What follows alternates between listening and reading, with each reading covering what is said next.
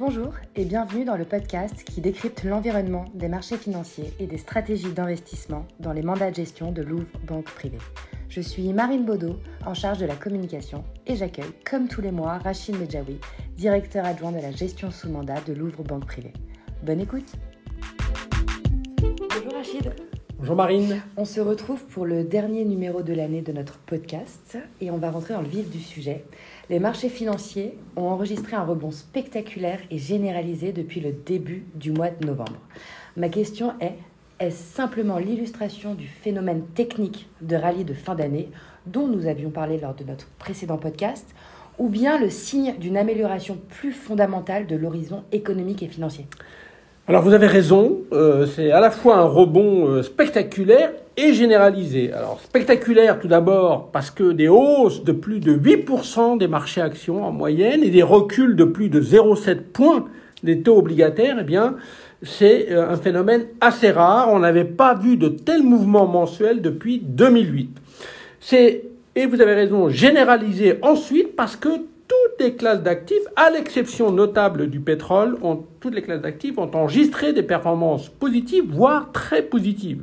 Les obligations privées, par exemple, se sont nettement appréciées, profitant euh, à la fois de la baisse des rendements obligataires et de la compression des écarts de taux avec les emprunts d'État. Et plus généralement, ce sont les actifs, les marchés et les thématiques très en retard qui ont le plus rebondi depuis la fin octobre. Alors, il y a probablement, vous avez raison euh, de, le rappeler, euh, des facteurs saisonniers. Donc ces facteurs saisonniers ont probablement joué. Nous avions effectivement insisté sur le caractère statistique assez solide de cette prophétie boursière autour du rallye de fin d'année et qui démarre en général souvent post-Halloween. Alors cette saisonnalité favorable étant par ailleurs renforcée cette fois-ci par le fait que nombre d'investisseurs avaient un positionnement plutôt prudent à la suite notamment de la correction des marchés de cet été. Mais il faut en général souvent un catalyseur plus fondamental pour déclencher de tels rebonds. Ce soutien marine est venu d'une modération plus forte que prévue des chiffres d'inflation, avec en particulier un ralentissement très marqué de la hausse des prix en zone euro qui est passé d'un rythme encore soutenu supérieur à, à 5% cet été à une tendance actuelle inférieure à 2,5%. Alors cette surprise très positive sur le front de l'inflation, certains parlent même d'écroulement de l'inflation, à galvaniser les marchés financiers tout simplement parce qu'elle rendrait possible, probable, courant 2024, un renversement, un assouplissement des politiques monétaires et donc du loyer de l'argent. Les banques centrales pourraient donc en 2024 de nouveau stimuler l'activité économique et contrecarrer, empêcher l'enclenchement d'une récession économique qui reste toujours la principale menace pour les marchés financiers en 2024. Mais les banques centrales auraient-elles donc gagné leur combat contre l'inflation?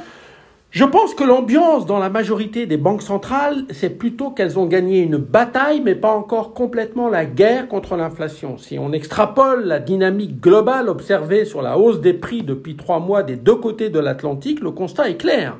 L'inflation, qui avait nettement, comme vous le savez, débordé depuis deux ans, est revenue dans son lit, c'est-à-dire à un rythme proche de la cible des 2% chers aux banques centrales. Mais lorsqu'on dissèque en quelque sorte ces chiffres d'inflation, ce diagnostic désinflationniste est moins formel. La très grande majorité des feux inflationnistes allumés par la désorganisation post-Covid des chaînes de production et par la crise ukrainienne se sont effectivement bien éteints, voire se sont renversés comme dans le cas par exemple des prix de l'énergie qui contribuent très fortement à la décrue des chiffres d'inflation depuis le début de l'année. En revanche, lorsqu'on se focalise sur la partie plus sous-jacente des indices d'inflation, souvent appelée inflation cœur ou corps, pour reprendre un terme anglais, est principalement euh, présent dans la sphère des services, il subsiste des poches de résistance cycliques à court terme et des facteurs de soutien structurelle à l'inflation qui pourrait déboucher sur un environnement, un régime de persistance de l'inflation significativement au-dessus de la cible de 2%, c'est-à-dire, on va dire, durablement au-dessus de 3%. Alors la principale poche de résistance cyclique concerne les incertitudes sur la normalisation des déséquilibres d'emploi qui pourraient soutenir les pressions inflationnistes et les salaires devaient durablement progresser au-dessus d'un rythme soutenable du point de vue de la maîtrise de l'inflation estimée à environ 3%. Euh, le rythme d'évolution des salaires va être, Marine, probablement l'élément clé dans l'attitude des banques centrales dans les prochains trimestres. Les facteurs structurels potentiels de soutien de l'inflation dans les prochaines années sont connus. Il s'agit principalement de l'impact de la transition énergétique, décarbonation des économies va être inflationniste, mais aussi des conséquences de la moindre mondialisation et plus globalement de la volonté des États et des entreprises de renforcer leur souveraineté et leur sécurité économique. Produire plus localement risque également de coûter plus cher. Alors, conclusion marine, le ralentissement de l'inflation, la désinflation se révèle plus fort que prévu, mais le risque de persistance d'enracinement de l'inflation reste relativement élevé. Alors, deux conséquences positives et un point de vigilance de ce nouveau régime inflationniste où le seuil des 2% d'inflation, qui a été pendant des décennies un maximum, un plafond, deviendrait en quelque sorte un minimum, un plancher. Première conséquence positive pour les marchés, on peut donc penser que ce cycle de forte hausse des taux des banques centrales enclenché en 2022 est terminé. Deuxième conséquence également positive en termes de gestion des risques, les banques centrales devraient pouvoir plus facilement intervenir en cas de trop fort fléchissement de la croissance économique et notamment en cas de récession. Le point de vigilance, en revanche, c'est qu'il est, et qu'il est, pardon, probable que la Réserve fédérale et la Banque centrale européenne, pour ne parler que de ces deux principales banques centrales, eh bien, il est, il est, selon nous, probable que ces deux banques centrales préféreront être patientes pour notamment mieux évaluer le degré de persistance de l'inflation avant, avant pardon, de déterminer le calendrier et l'ampleur de la future réduction de leur taux d'intérêt. Comme d'habitude, pour terminer, les marchés vont très vite, puisque dorénavant, ils anticipent une possibilité de baisse des taux dès les premiers mois de l'année 2024. Il y a donc là, Marine, un risque de déception qui pourrait finir par freiner, voire fragiliser la revalorisation des marchés. Alors justement, puisque l'inflation semble se normaliser, est-ce qu'il n'est pas temps que les banques centrales soutiennent la croissance économique, Rachid encore une fois, et, c'est plutôt rassurant, c'est très important, les banques centrales devraient pouvoir plus facilement venir au secours de la croissance économique en cas de trou d'air ou pire de récession. Alors, y a-t-il urgence à le faire? Euh, les risques de récession en 2024 restent significatifs. Euh, les économies pourraient en effet être rattrapées par l'impact retardé de la forte hausse des taux d'intérêt et de la baisse des pouvoirs d'achat de ces deux dernières années.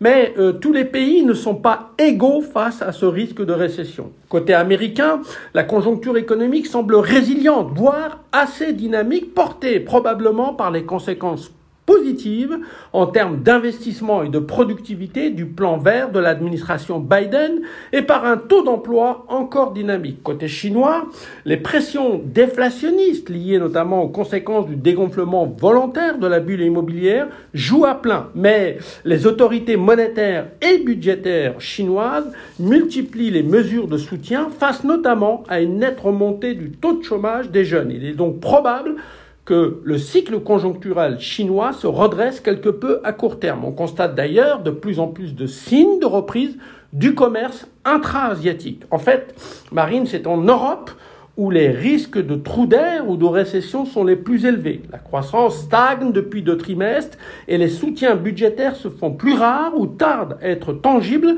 s'agissant par exemple du plan de relance vert européen. Cela étant dit, nous avons un soutien inattendu avec le fort recul des prix du pétrole. En effet, et malgré les tensions géopolitiques au Proche-Orient, le prix du Brent a chuté de 20% depuis quelques semaines pour se situer sur des niveaux plus proches des 70 dollars le baril que des 95 dollars le baril que le consensus anticipait pour le quatrième trimestre.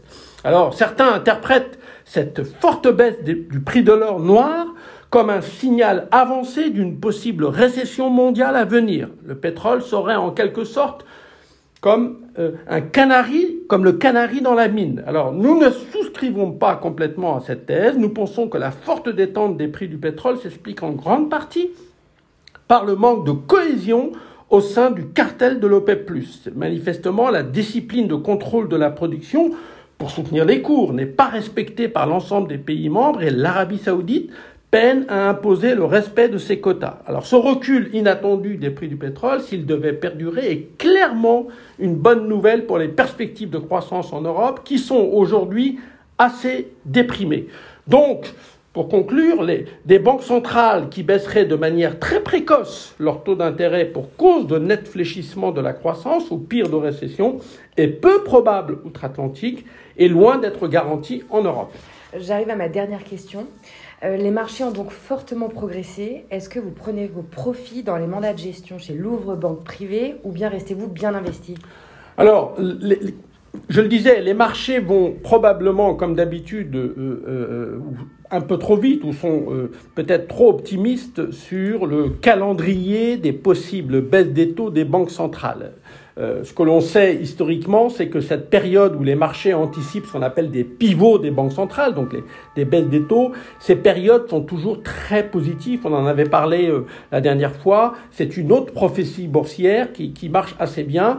Et en général, euh, bah c'est, quand les banques centrales commencent à baisser les taux, c'est là où il faut peut-être quitter, comme on dit, les marchés financiers, parce que si elles le font, c'est parce qu'il y a souvent des risques de récession. Alors, donc, euh, il y a ce risque de déception, euh, encore une fois, en termes de calendrier euh, des banques centrales, mais nous restons quand même bien investis pour plusieurs raisons. D'abord, nous ne croyons pas, on va être très vigilants, mais nous ne croyons pas à une récession soudaine dès les premiers mois de l'année 2024. On verra courant 2024 comment évolue ce risque de récession qui, encore une fois, est loin d'être euh, nul. Il, il, reste encore relativement significatif, mais nous ne croyons pas, encore une fois, à une récession précoce. Euh, deux, euh, je répète, la baisse du pétrole, si elle devait perdurer, si elle devait se confirmer, est clairement une bonne nouvelle inattendue à la fois pour l'inflation, les banques centrales et bien entendu pour le soutien de la croissance économique et en particulier en Europe et, et en Asie. Et puis, dernier élément, qui nous fait, qui nous laisse penser que euh, il faut euh, continuer à accompagner cette hausse des marchés financiers encore pendant quelques temps. On verra bien en début d'année s'il faut revoir notre notre stratégie. Eh bien, euh, d'après les enquêtes, d'après nos contacts, les investisseurs globalement ne sont pas encore excessivement investis. Donc oui, il y a de l'optimisme. Oui, ça a été vite mais euh, nous ne sommes pas non plus sur des, des zones euh, de surachat euh, excessif à moyen terme. Il y a des raisons qui peuvent faire que les marchés financiers, encore une fois, restent, restent plutôt solides. Merci Rachid pour cette analyse et cette conclusion. On se retrouve en janvier pour un nouveau numéro de l'actualité des marchés financiers. Mais en attendant, je vous souhaite de joyeuses fêtes de fin d'année. Merci Marine et très bonne fête à tous nos auditeurs. Merci.